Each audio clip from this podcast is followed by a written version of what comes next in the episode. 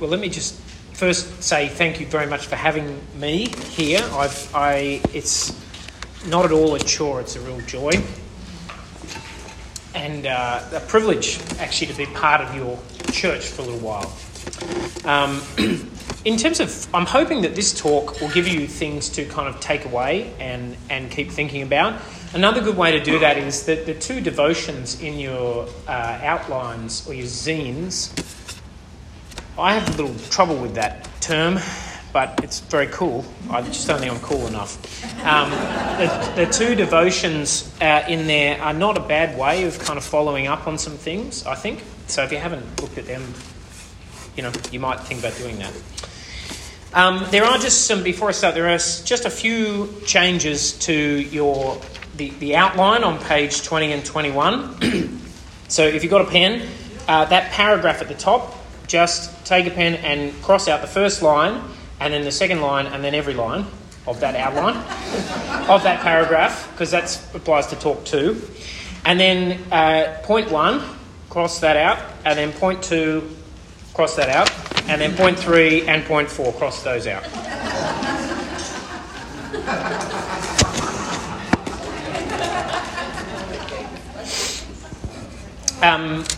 Let's pray.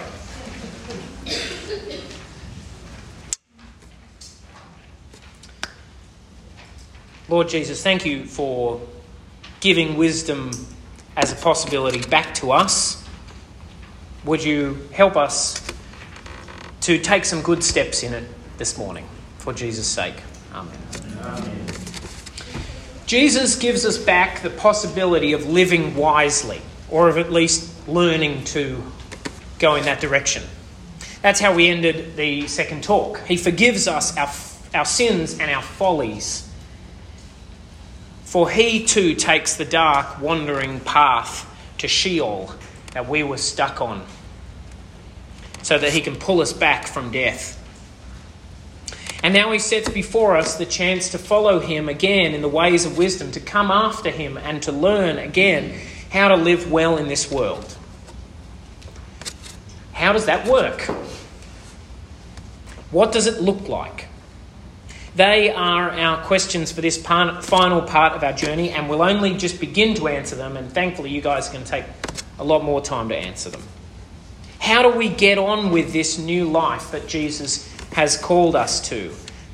Our theme in this talk is summed up by Paul's words in Ephesians chapter 5. Be careful then how you live. This might be on the... Is there a slide about this? Yeah. Be very careful then how you live. Not as unwise, but as wise, making the most of every opportunity, because the days are evil. The word for live there is literally walk. Be very careful how you walk, Paul says. Walking is a metaphor for living your life, and it resonates with Proverbs and with the way Proverbs pictures life in terms of walking down paths and tracks. Paul's instruction here is a lot like Proverbs chapter 14, verse 15, which says, "The prudent consider their steps." But how do we do that? And what does it look like to walk wisely, making the most of every opportunity in this evil time?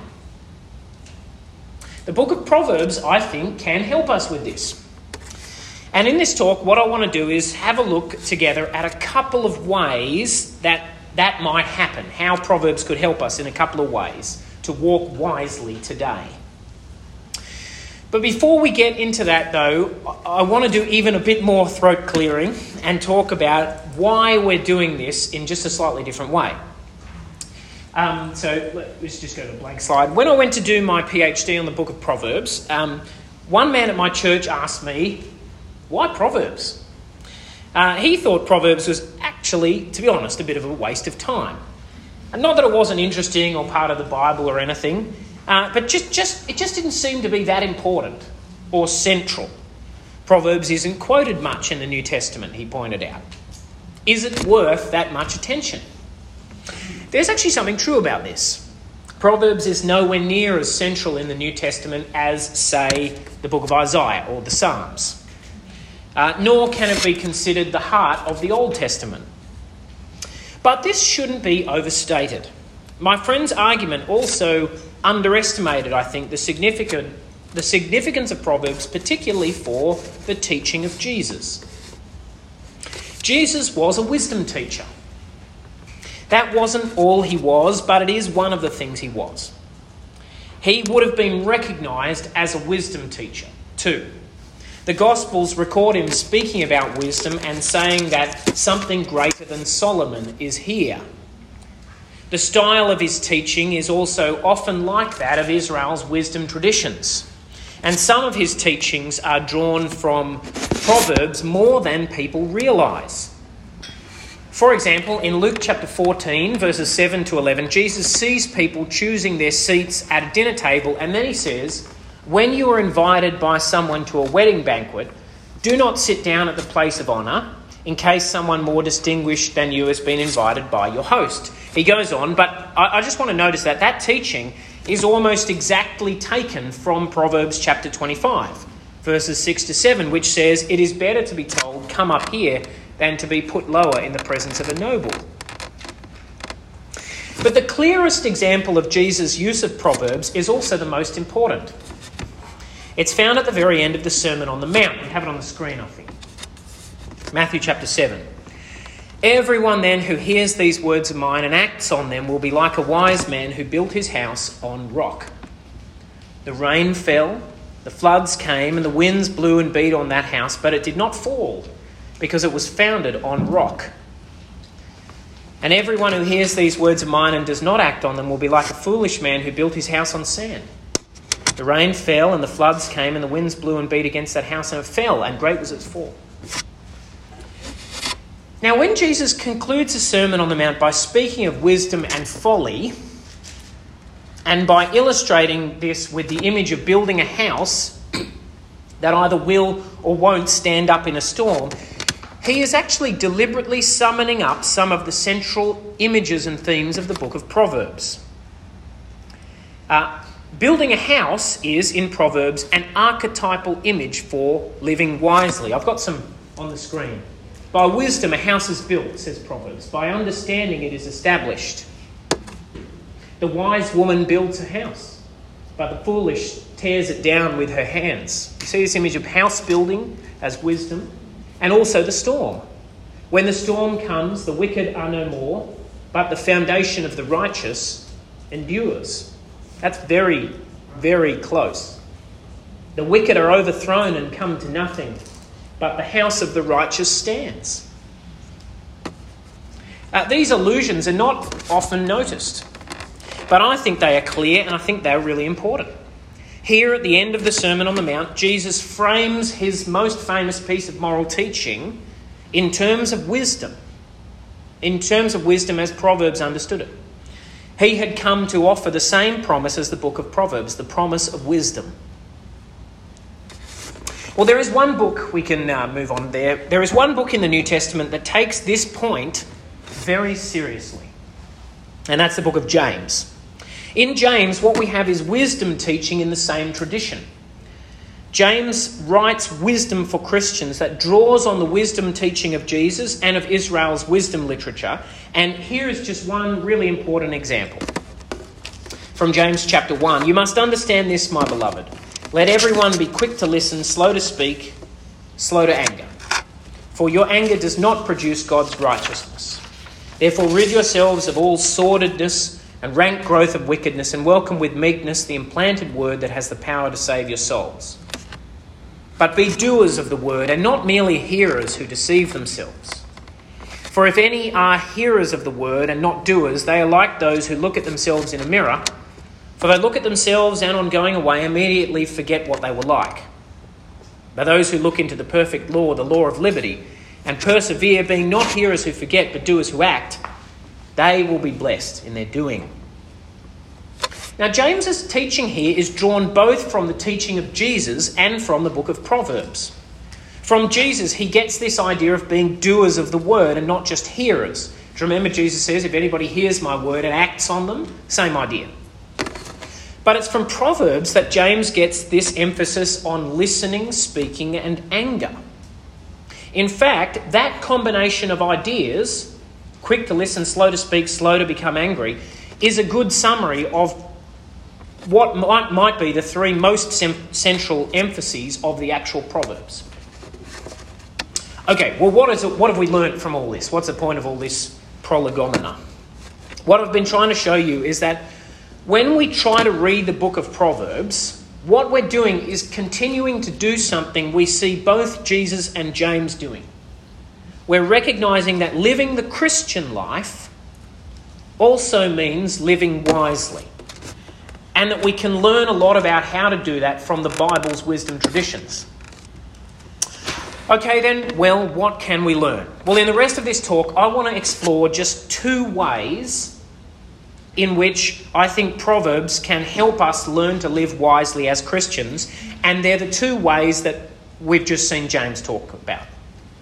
First, I want to think about how Proverbs can help us learn how not just to be hearers but doers of the word. Right? James says, don't just be hearers but be doers. Okay, how? Proverbs can help us with that. And second, I think Proverbs can help us learn how to be quick to listen, slow to speak, and slow to anger. Okay, first then, let's think about being doers of the word. How do we make sure we don't do what both Jesus and James warn us about? Being hearers only, and not those who And not those who don't put what they hear into practice. Right? We don't want to be those guys who hear and then don't put it into practice. We want to be doers. It's easy to assume that at this point there's not actually anything else to say. Right? We just have to get on with it. Don't just be a hearer, be a doer. Do it. Make sure you put things into practice. That would be a mistake though. And it's a mistake because mostly there is a time gap between when we hear a word and when we face a situation in which we're required to act upon it. The person who hears a sermon about not stealing is not normally at that very moment engaging in fraudulent trading on their phone. Although, if you are currently engaging in fraudulent trading, stop. You should not do that. Mostly things are not like that, you see. Mostly there is a space of time that intervenes between what we hear and when we're called to act upon it. Justin preaches one of his 15 sermons on, covetousness. I don't know if you're going to do that, but that would be a good series. But actually, that might be an easy one to it. But, on theft, right? And then you've got to go to work the next week and think about it. And that's why James talks about the problem of forgetting. Did you notice that? James says that the person who is a hearer but not doer is like someone who looks in a mirror and then goes away and forgets what they looked like. And what we need to do instead, he says, is to be those who look into the perfect law and continue in it. Being not hearers who forget, but doers who act. We have to learn to be people who continue in the law or in the teaching that we hear, who continue in it and don't forget. That's the trick, it seems, to being not just a hearer but a doer as well. Well, what does that mean? How do you do that? How do you continue like that? Well, here I think is one place the book of Proverbs can really help us, because this is one of the central themes of its opening chapters. In the opening chapters of Proverbs, what we see over and over again, as I've said, is a call to pay attention to remember the good words. If you've got your Bible, just look at the first verse of chapters 2 to 7. Again and again, actually it's in chapter 6, verse 20, not in chapter 6, verse 1, but 2:1, 3:1, 4:1, 5:1, 7:1, 6:20. Again and again we hear the voice of parents calling their children to pay attention, to listen, to not forget my instruction. And this is because the book of Proverbs knows that we live our lives amidst a contest of words. This is how Proverbs begins, as we've seen. Remember the contrast between the words of the mother and father and the words of these sinners trying to entice the youth. Come, they say, come, join our gang. They speak to him. They give it these promises. We see it again in chapter 2, which was read. The whole of chapter 2, which is on pages 18 and 19 of your zine, is actually one poem. It's actually one long, complex sentence in Hebrew. One sentence, that whole chapter. It's the kind of poem that is like, it's like a Rubik's Cube puzzle. It's just too clever. And you're like, come on, you know, it's a bit much. But there it is. One long, complex poem. What's this poem about? Well, notice the way it begins by describing the benefits of listening to and treasuring words of wisdom, guarding it, seeking it, longing for it, keeping it close. If you accept my words, he says, turning your ear, applying your heart, if you look for it as silver, search for it. And the benefit is that it will take you down every good path, verse 9. It will protect you and keep you. And what will it keep you from? Well, it will keep you from, verse 12, the way of evil. But what is the way of evil? It is the way of those who speak perversely. Verse 12, wisdom will save you from the ways of wicked men, from men whose words are perverse. Whose words are perverse. Speech and words, you see, is key. The same is there in verse 16. The most dangerous thing about this strange woman, the word for adulteress is actually just the strange woman, foreign woman. Remember, this was originally written to young Israelite men, right? That's why that focus is there. What's so dangerous about her? Well, it turns out it's her seductive words. Verse 16.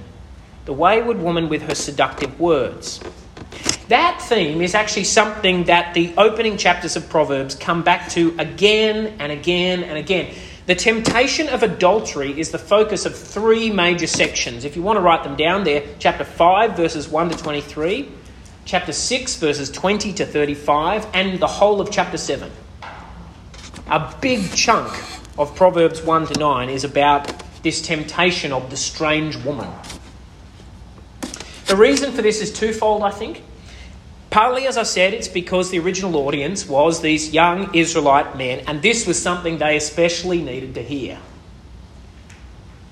But that's not all that's going on, I don't think. I think adultery is also in focus because somehow it highlights the key issues, the crucial dynamics with which Proverbs is concerned. It shows how it happens, that someone can be a hearer but not a doer. That someone can forget the good words and so leave the good paths. Just turn with me to chapter 7 if you've got a Bible. If not, I'll read you some things.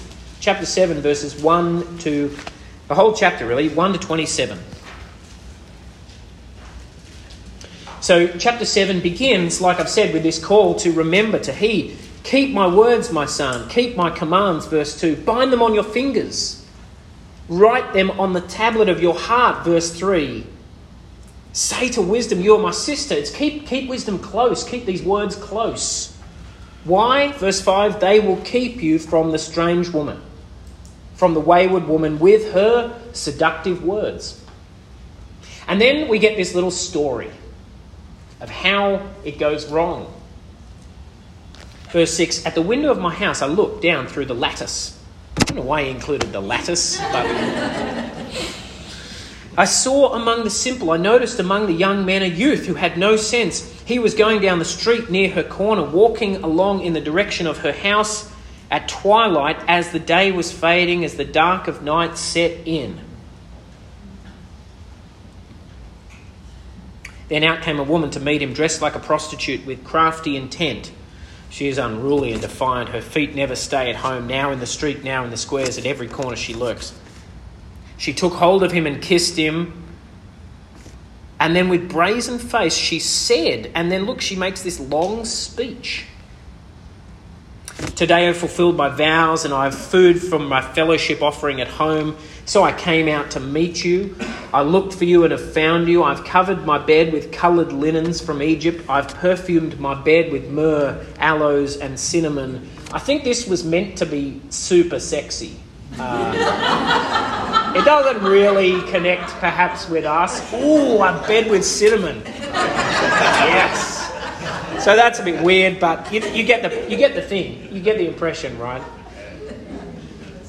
Come, let's drink deeply of love till morning. Let's enjoy ourselves with love. My husband is not at home. He's gone on a long journey. He took his purse filled with money and will not be home till full moon.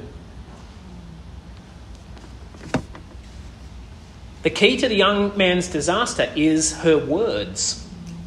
Look at verse 21. With persuasive words, she led him astray. She seduced him with her smooth talk. That's a really common metaphor in these chapters, her smooth talk. Smooth words. Elsewhere it says her words drip like honey. And disaster ensues. If we had time, we could see the same emphasis all over these chapters. Have a look at chapters 5 to 7. It is words Proverbs teaches us that lead us like a bit in our mouth or a ship's rudder, just to use a couple of James's other images. This should make us give serious attention then to the question of what words are guiding us day by day. What words are you listening to? We live our lives amidst a contest of invitations. Words will come at us. They come at us, and they're going to be smooth and seductive. We will receive invitations to take different paths. We'll get them online.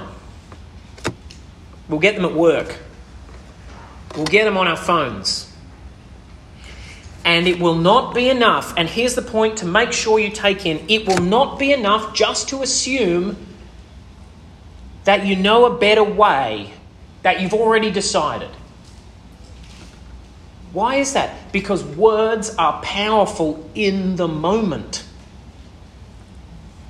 People tend to assume that it's images that are our biggest problem. Now, that's not true. I mean, images are a problem, but pornography and greed and consumption, they depend on words just as much as images. They use words in headings and captions to lure people in, words that activate the mind and promise things that cannot be delivered. It is words very often that lead us astray, friends. Brothers and sisters, are you too confident in your ability in the moment to know what is right and to be able to choose it? Are you overestimating your ability to resist smooth words? What we need is not just to make better choices, to do what we know we should do. That's true, but how do you do it? What we need, Proverbs tells us, is to have with us in the moment words that will keep us on the right path. What we need is to have them, to use those words we read in chapter 7, verse 3, to have words that are better bound on our fingers and written on our hearts. If we want to be doers of the word and not hearers only, then we need, as James tells us, to learn how to continue in what we have heard. And here is just a powerful call, I think, for regular reading of Scripture and fellowship in church. The point of all this Bible we do is not just so we can know our Bible. It's so that when it comes to the crunch, these words are the ones that cut through loud and clear. This voice is the one that sings sweetest and loudest, the one that enters our heart and keeps us on the right path. Friends, in the words of Proverbs chapter 4, verse 13, keep hold of instruction, do not let it go, guard her, for she is your life. Okay, that's the first way in which I hope Proverbs can help us to walk in wisdom. Now for the second, Proverbs can also help us with some of the most important aspects of walking in wisdom, some of the most important content, the ones James mentions when he says, let everyone be quick to listen, slow to speak, and slow to anger. Well, here James is actually summing up what are some of the most important themes of the second half of Proverbs, as I said. But let me explain that a bit. And as I do this, I'm going to ask for some help to hand out some sheets.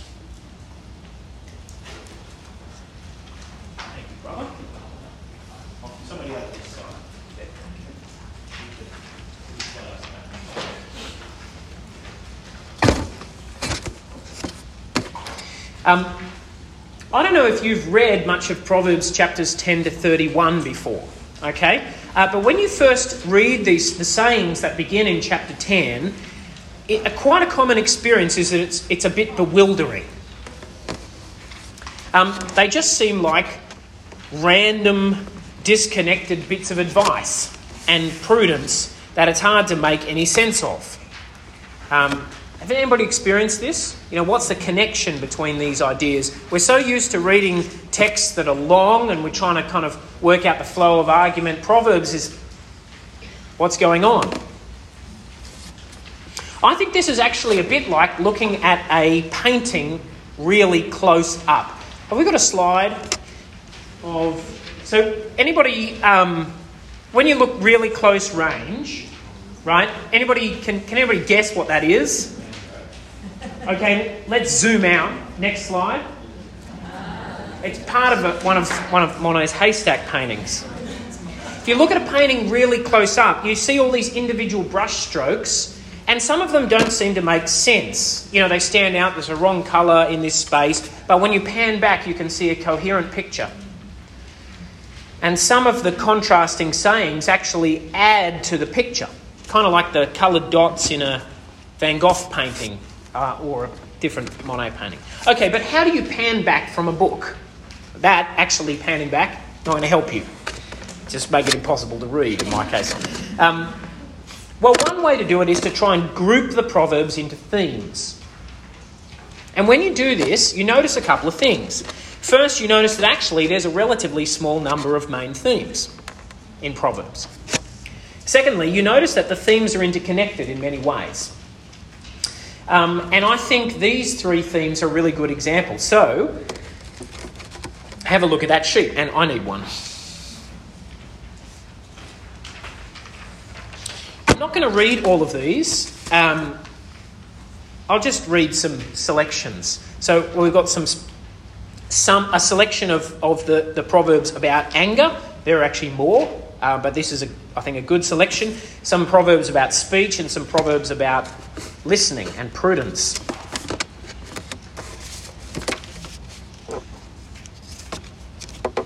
Rash words are like sword thrusts, but the tongue of the wise brings healing. One who is quick-tempered acts foolishly, and the schemer is hated. Maybe I will read. Whoever is slow to anger has great understanding, but one who has a hasty temper exalts folly. Calmness of tongue is a tree of life, but perverseness in it breaks the spirit. Those who are hot-tempered stir up strife, but those who are slow to anger calm contention. One of the things you notice with these Proverbs about anger is Proverbs has these this set of images. It kind of circles round. So calmness of tongue is an image. Slowness of anger, or literally length of anger. That's another kind of key image. And hotness of spirit. One who is slow to anger is better than the mighty, and one whose temper is controlled than one who captures a city. Those with good sense are slow to anger, and it is their glory to overlook an offence. I just skip down to the last one there, chapter 30, verses 32 to 33. If you have been foolish, exalting yourself, or if you have been devising evil, put your hand over your mouth, for as pressing milk produces curds, and pressing the nose produces blood, so pressing anger produces strife. There's Proverbs about speech. Basically, they say, don't talk so much. When words are many, transgression is not lacking, but the prudent are restrained in speech. A gossip goes about telling secrets, but one who is trustworthy in spirit keeps a confidence. One who is clever conceals knowledge, but the mind of a fool broadcasts folly. I love that image. this kind of constant broadcasting of folly, opposed to a person who can kind of keep it in. Those who guard their mouths preserve their lives. Those who open wide their lips come to ruin. John Chrysostom, an early church father, commented, I think, on this proverb that wasn't it kind of God to surround the mouth with a double wall, both the lips and the tongue, so that it's kind of harder to open, because mostly when it opens, it's a problem. To make an apt answer is a joy to anyone, and a word in season, how good it is. So it's not all bad, right? An apt answer is a joy. A word in season, how good is that?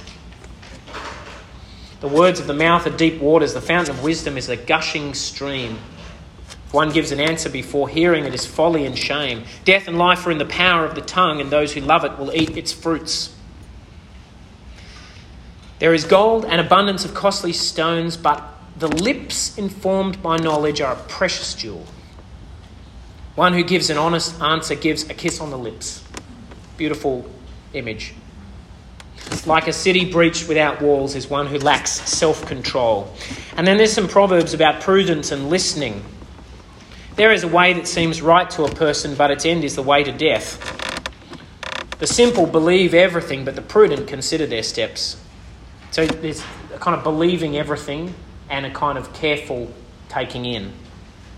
A fool despises a parent's instruction, but the one who heeds admonition is prudent. Without counsel, plans go wrong, but with many advisers, they succeed. Those who are attentive to a matter, or literally a word, will prosper, and happy are those who trust in the Lord. Plans are established by taking advice. Wage war by following wise guidance. It would be good to take more time over these sayings and think about where they point out things to pay attention to, sore points in our culture. I think there'd be a lot to work with. I think it would do us well, and one of the devotions is partly about this, to reflect on these themes for social media and our use of social media. I hope you'll take some time to mull over some of these proverbs and what they might offer you. For now, though, let me just say that last saying that I didn't read there, it sums up much of the picture I think Proverbs paints overall. And it shows us how the areas we've been looking at are connected. Whoever trusts in his heart is a fool. Whoever walks in wisdom will escape. You see, the key to life is not primarily about internal mental capacities, like cleverness, or even your internal virtues. It's not about your heart. Rather, it's about walking in wisdom. It's about holding your grip on the ways of life that work and sticking to them. And that means it's fundamentally about words. It's about being willing to and able to listen to instruction. It's about not flooding the world with your own silly words so that the words that matter are drowned out. And it's about not getting yourself into a space where you can't hear those words or walk those paths anymore. That, I think, is why anger is so toxic, why it's so central in Proverbs. Because it stops you being able to hear wisdom. It creates quarrels that cut people off from wisdom. It entangles and ensnares. Those words are in chapter 22, verse 25. I didn't read that one, but that's the one on your sheet that says, "Make no friends with those given to anger, and do not associate with hotheads, or you may learn their ways and entangle yourself in a snare." Just like sexual immorality. This is also why, for Proverbs, I think the beginning of wisdom is found in the fear of the Lord. The fear of the Lord is the beginning of knowledge, Proverbs begins, chapter 1, verse 7, and then it adds, "Fools despise wisdom and instruction." Fundamentally, for Proverbs, being wise is not so much about what you are or what you know as it is about what you end up doing. which is why it's about which words you listen to. Well, let's draw an end to these talks. We have a slide of some kind. Oh no, that's coming up. Stay with the blank. Sorry. We began by thinking with gladness about the world we live in, about creation, the good earth God has made by wisdom, and that is full of his hospitality to human life. And then this morning we had to lament our failure to live in this world wisely, our foolish refusal to take up wisdom's invitations to life. We faced our own judgment.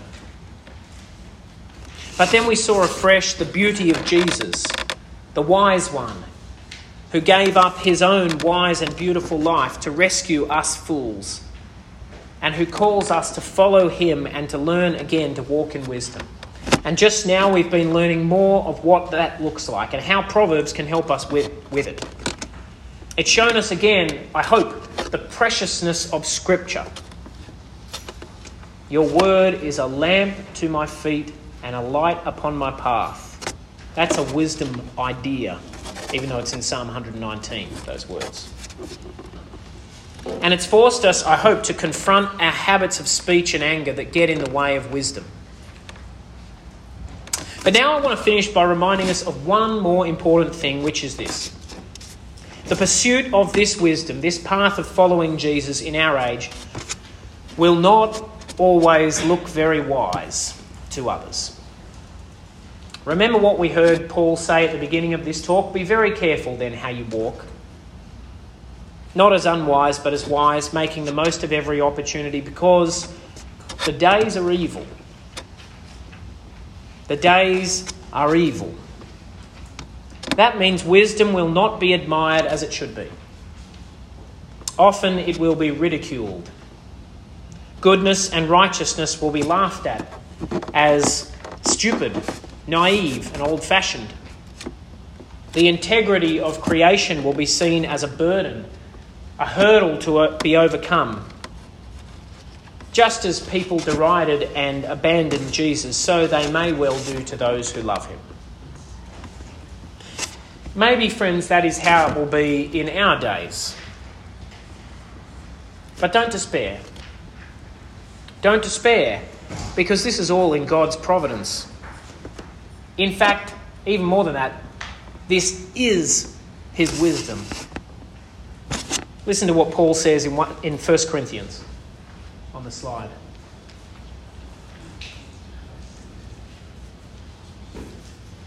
For the message about the cross is foolishness to those who are perishing, but to us who are being saved it is the power of God.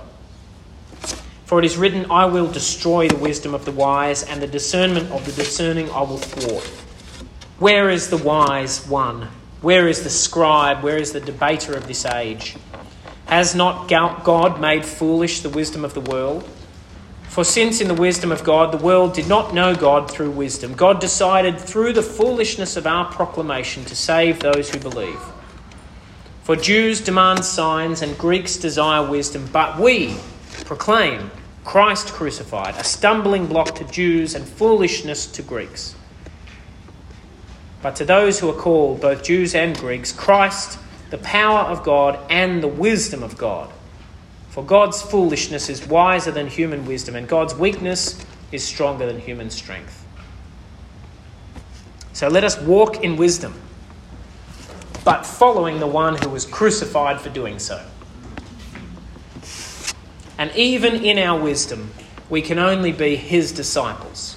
Servants are not greater than their masters.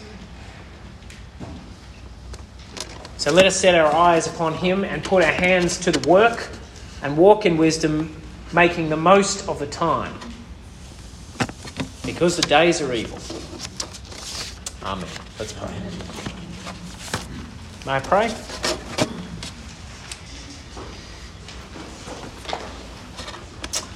Father, we would dearly love to get better at this task of walking in wisdom, to be not just hearers of the word, but doers also.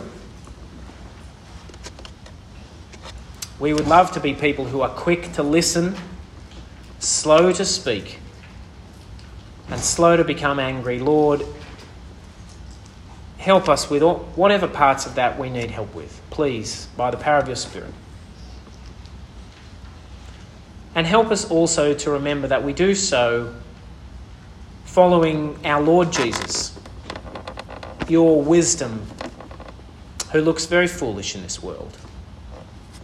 And it's in his name that we pray, and to his mercy that we entrust ourselves. Amen.